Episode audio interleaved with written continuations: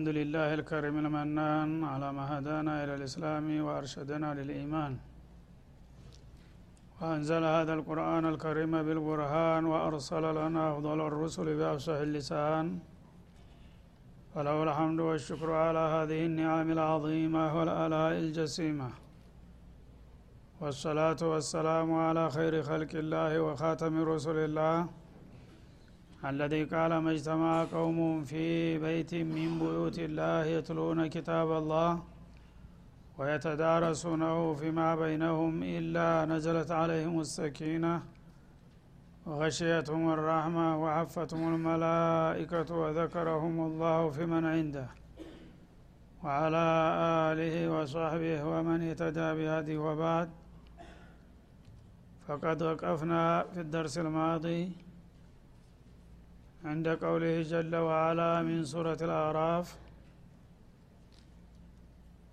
أولم ينظروا في ملكوت السماوات والأرض وما خلق الله من شيء وأن عسى أن يكون قد اقترب أجلهم فبأي حديث بعده يؤمنون؟ فلنبدأ من هنا. أعوذ بالله من الشيطان الرجيم. أولم ينظروا في ملكوت السماوات والأرض وما خلق الله من شيء وأن عسى وأن عسى أن يكون قد اقترب أجلهم ۖ. فبأي حديث بعده يؤمنون؟ من يضلل الله فلا هادي له ويذرهم في طغيانهم يعمهون. يسألونك عن الساعة أيان مرساها؟ قل إنما علمها عند ربي لا يجليها لوقتها إلا هو ثقلت في السماوات والأرض لا تأتيكم إلا بغته يسألونك كأنك حفي عنها قل إنما علمها عند الله ولكن أكثر الناس لا يعلمون قل لا أملك لنفسي نفعا ولا ضرا إلا ما شاء الله ولو كنت أعلم الغيب لاستكثرت من الخير وما مسني السوء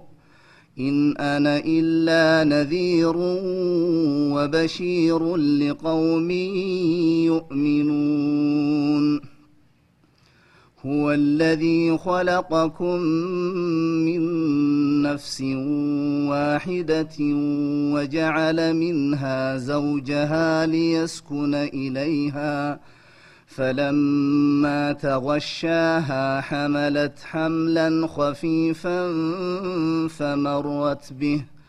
فلما أثقلت دعوا الله ربهما لئن آتيتنا صالحا لنكونن من الشاكرين. فلما آتاهما صالحا جعلا له شركاء فيما آتاهما فتعالى الله عما يشركون. أيشركون ما لا يخلق شيئا وهم يخلقون ولا يستطيعون لهم نصرا ولا أنفسهم ينصرون وإن تدعوهم إلى الهدى لا يتبعوكم سواء عليكم أدعوتموهم أم أنتم صامتون إن الذين تدعون من دون الله عباد أمثالكم فادعوهم فليستجيبوا لكم إن كنتم صادقين ألهم أرجل يمشون بها أم لهم أيدي يبطشون بها أم لهم أعين يبصرون بها أم لهم آذان يسمعون بها قل ادعوا شركاءكم ثم كيدون فلا تنظرون إن وليي الله الذي نزل الكتاب وهو يتولى الصالحين والذين تدعون من دونه لا يستطيعون نصركم ولا أنفسهم ينصرون. وإن تدعوهم إلى الهدى لا يسمعوا وتراهم ينظرون إليك وهم لا يبصرون. خذ العفو وأمر بالعرف وأعرض عن الجاهلين. وإما ينزغنك من الشيطان نزغ فاستعذ بالله إنه سميع عليم. إن الذين اتقوا إذا مسهم طائف من الشيطان تذكروا فإذا هم فإذا هم مبصرون وإخوانهم يمدونهم في الغي ثم لا يقصرون وإذا لم تأتهم بآية قالوا لولا اجتبيتها قل إنما أتبع ما يوحى إلي من ربي هذا بصائر من ربكم وهدى ورحمة لقوم يؤمنون وإذا قرئ القرآن فاستمعوا له وأنصتوا لعلكم ترحمون واذكر ربك في نفسك تضرعا وخيفة ودون الجهر من القول بالغدو والآصال ولا تكن ولا تكن من الغافلين. إن الذين عند ربك لا يستكبرون عن عبادته ويسبحونه ويسبحونه وله يسجدون. أولم ينظروا في ملكوت السماوات والأرض አላህ ስብሓናሁ ወተላ ከሀዲዎችን ወይም የሱን አንቀጾች የማይቀበሉና ፍቃዱን የማይከተሉ የሆኑ አማጽያን ጥያቄ ይጠይቃል። እንግዲህ ሆዳቸው ትክክል በልባቸው ነቢዩ ትክክለኛ አለህ ሰላቱ ወሰላም የአላህ መለክተኛ መሆናቸውን እያወቁ ላለመበለጥና ላለመቸነፍ የተለያዩ የውሸት ስም ይለጥፉባቸውና ተከታዮች እንዳያፈሩ ያወናብዱ ነበር። ያንን አድራጎታቸውን ለማጋለጥ ቀደም ሲል አወለም የተፈከሩ ማቢ ሳሒቢህም ብሎ ነበር። በአንድ ወቅት በመካ ከተማ ሶፋ ኮረብታ ላይ ወጡና በማልዳ ሰዓት ባደል ፈጅር ያ ሶባሃህ ብለው ተጣሩ። ከፍ አድርገው ድምፃቸውን የአሶባሃ የሚባለው መጣሪያ ባህላዊ የአደጋ መጥሪያ ነው። እና ይህን ድምፅ ሲሰማ ሰው ግር ብሎ ነው ወደዛ ቦታ የሚሄደው።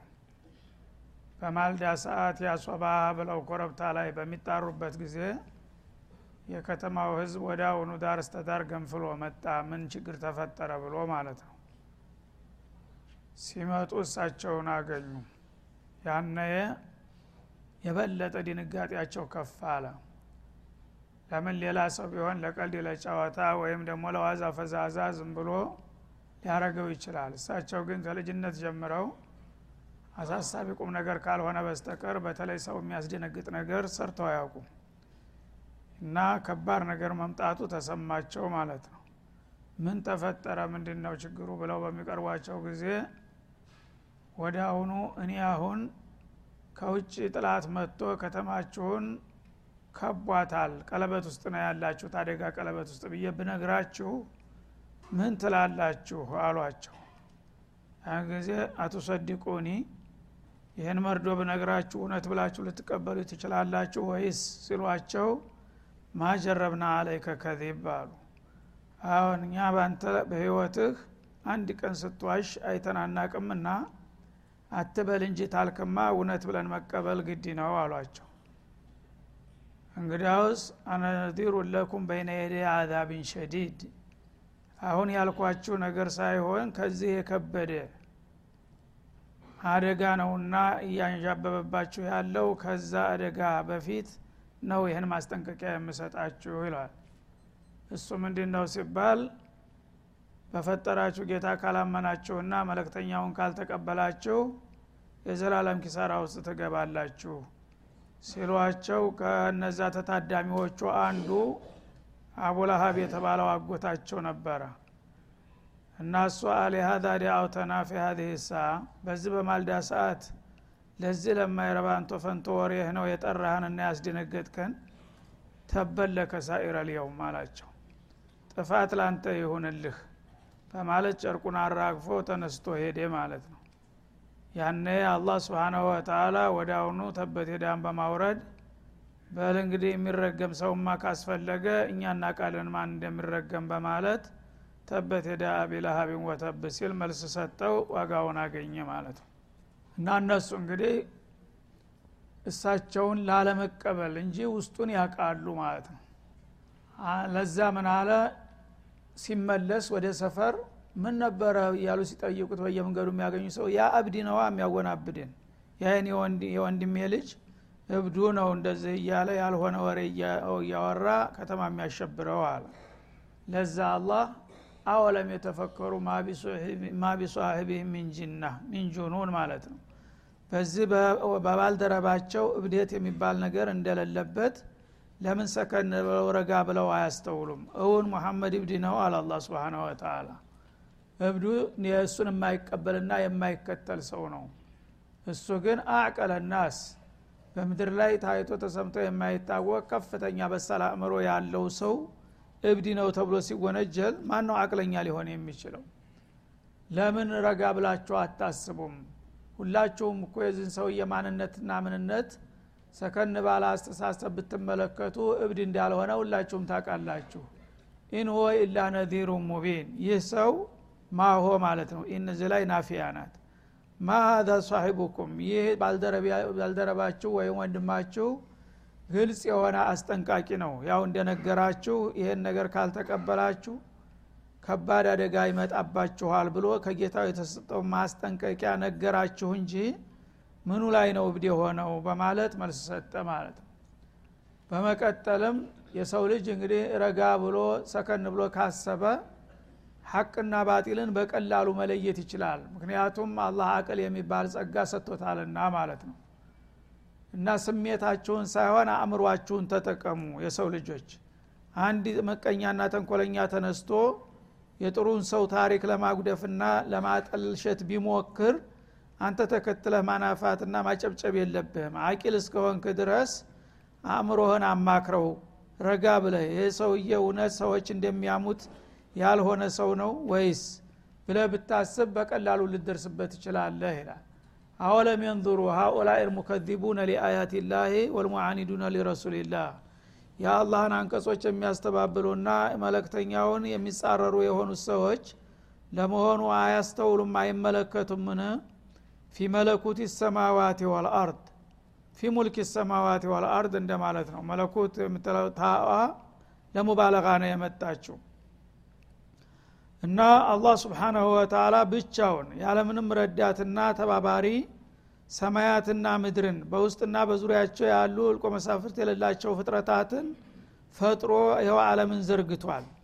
ይህን ሁሉ ያደረገ ጌታ የኃይሉ የጥበቡ የእውቀቱ ምን ያህል ተብሎ የማይለካና የማይደካ መሆኑን ቢያስተውሉ ይህ ጥበበኛና አዋቂ የሆነ ጌታ ይህን ሁሉ ፍጥረታት ፈጥሮ ዝም ብሎ ምረን ይለቀዋል ያለረኛ ያለ መሪ ያለ አስተማሪ እንዴት ብሎ ይተወዋል ብሎ አቅላቸው ራሱ ይነግራቸው ይችል ነበረ። ረጋ ብለው ቢያስተውሉ ማለት ነው። እንግዲህ አንድ በሰው ደረጃ እንኳን አንድ ንብረት ያለው ሰው ንብረቱን ዝም ብሎ ያለረኛ በረሃ ሊለቅ አይችልም። የሚያስተዳድርለት የሚቆጣጠርለት ያደርጋል በሰው ደረጃ እንኳ ማለት ነው። አላህ ግን ይህን ሁሉ አለም ፈጥሮ ይህንን አለም ስርዓት የሚያስይዝና የሚመራ ፍቃዱን የሚያስተምርና የሚያስተዋውቀው ተወካይ አያደርግም የሚል አቅል የለም። ይህንን ለምን በአእምሯቸው አደርሱበትም ይላል ማለት ነው። እና በሰማያትና በምድር ውስጥ ያለ ግዛቴ በሙሉ እኔ እንደፈጠርኩት ታቃላችሁ ይህ ከሆነ ደግሞ ይህን ሁሉ ግዛት አላህ ስብሓናሁ ወተላ መሪና አስተማሪ ሳያስቀምጥለት ዝም ብሎ ምረን የሚለቀው እንዳልሆነ ለምን ቆም ብለው አያስተውሉም ይላል። ወማ ኸለቀ ላሁ ሚን ሸይ እና በዚህ በሰማያትና በምድር መካከል የፈጠራቸው የፍጥረታት አይነቶች ሁሉ ፈጣሪያቸውን ይጠቁማሉ።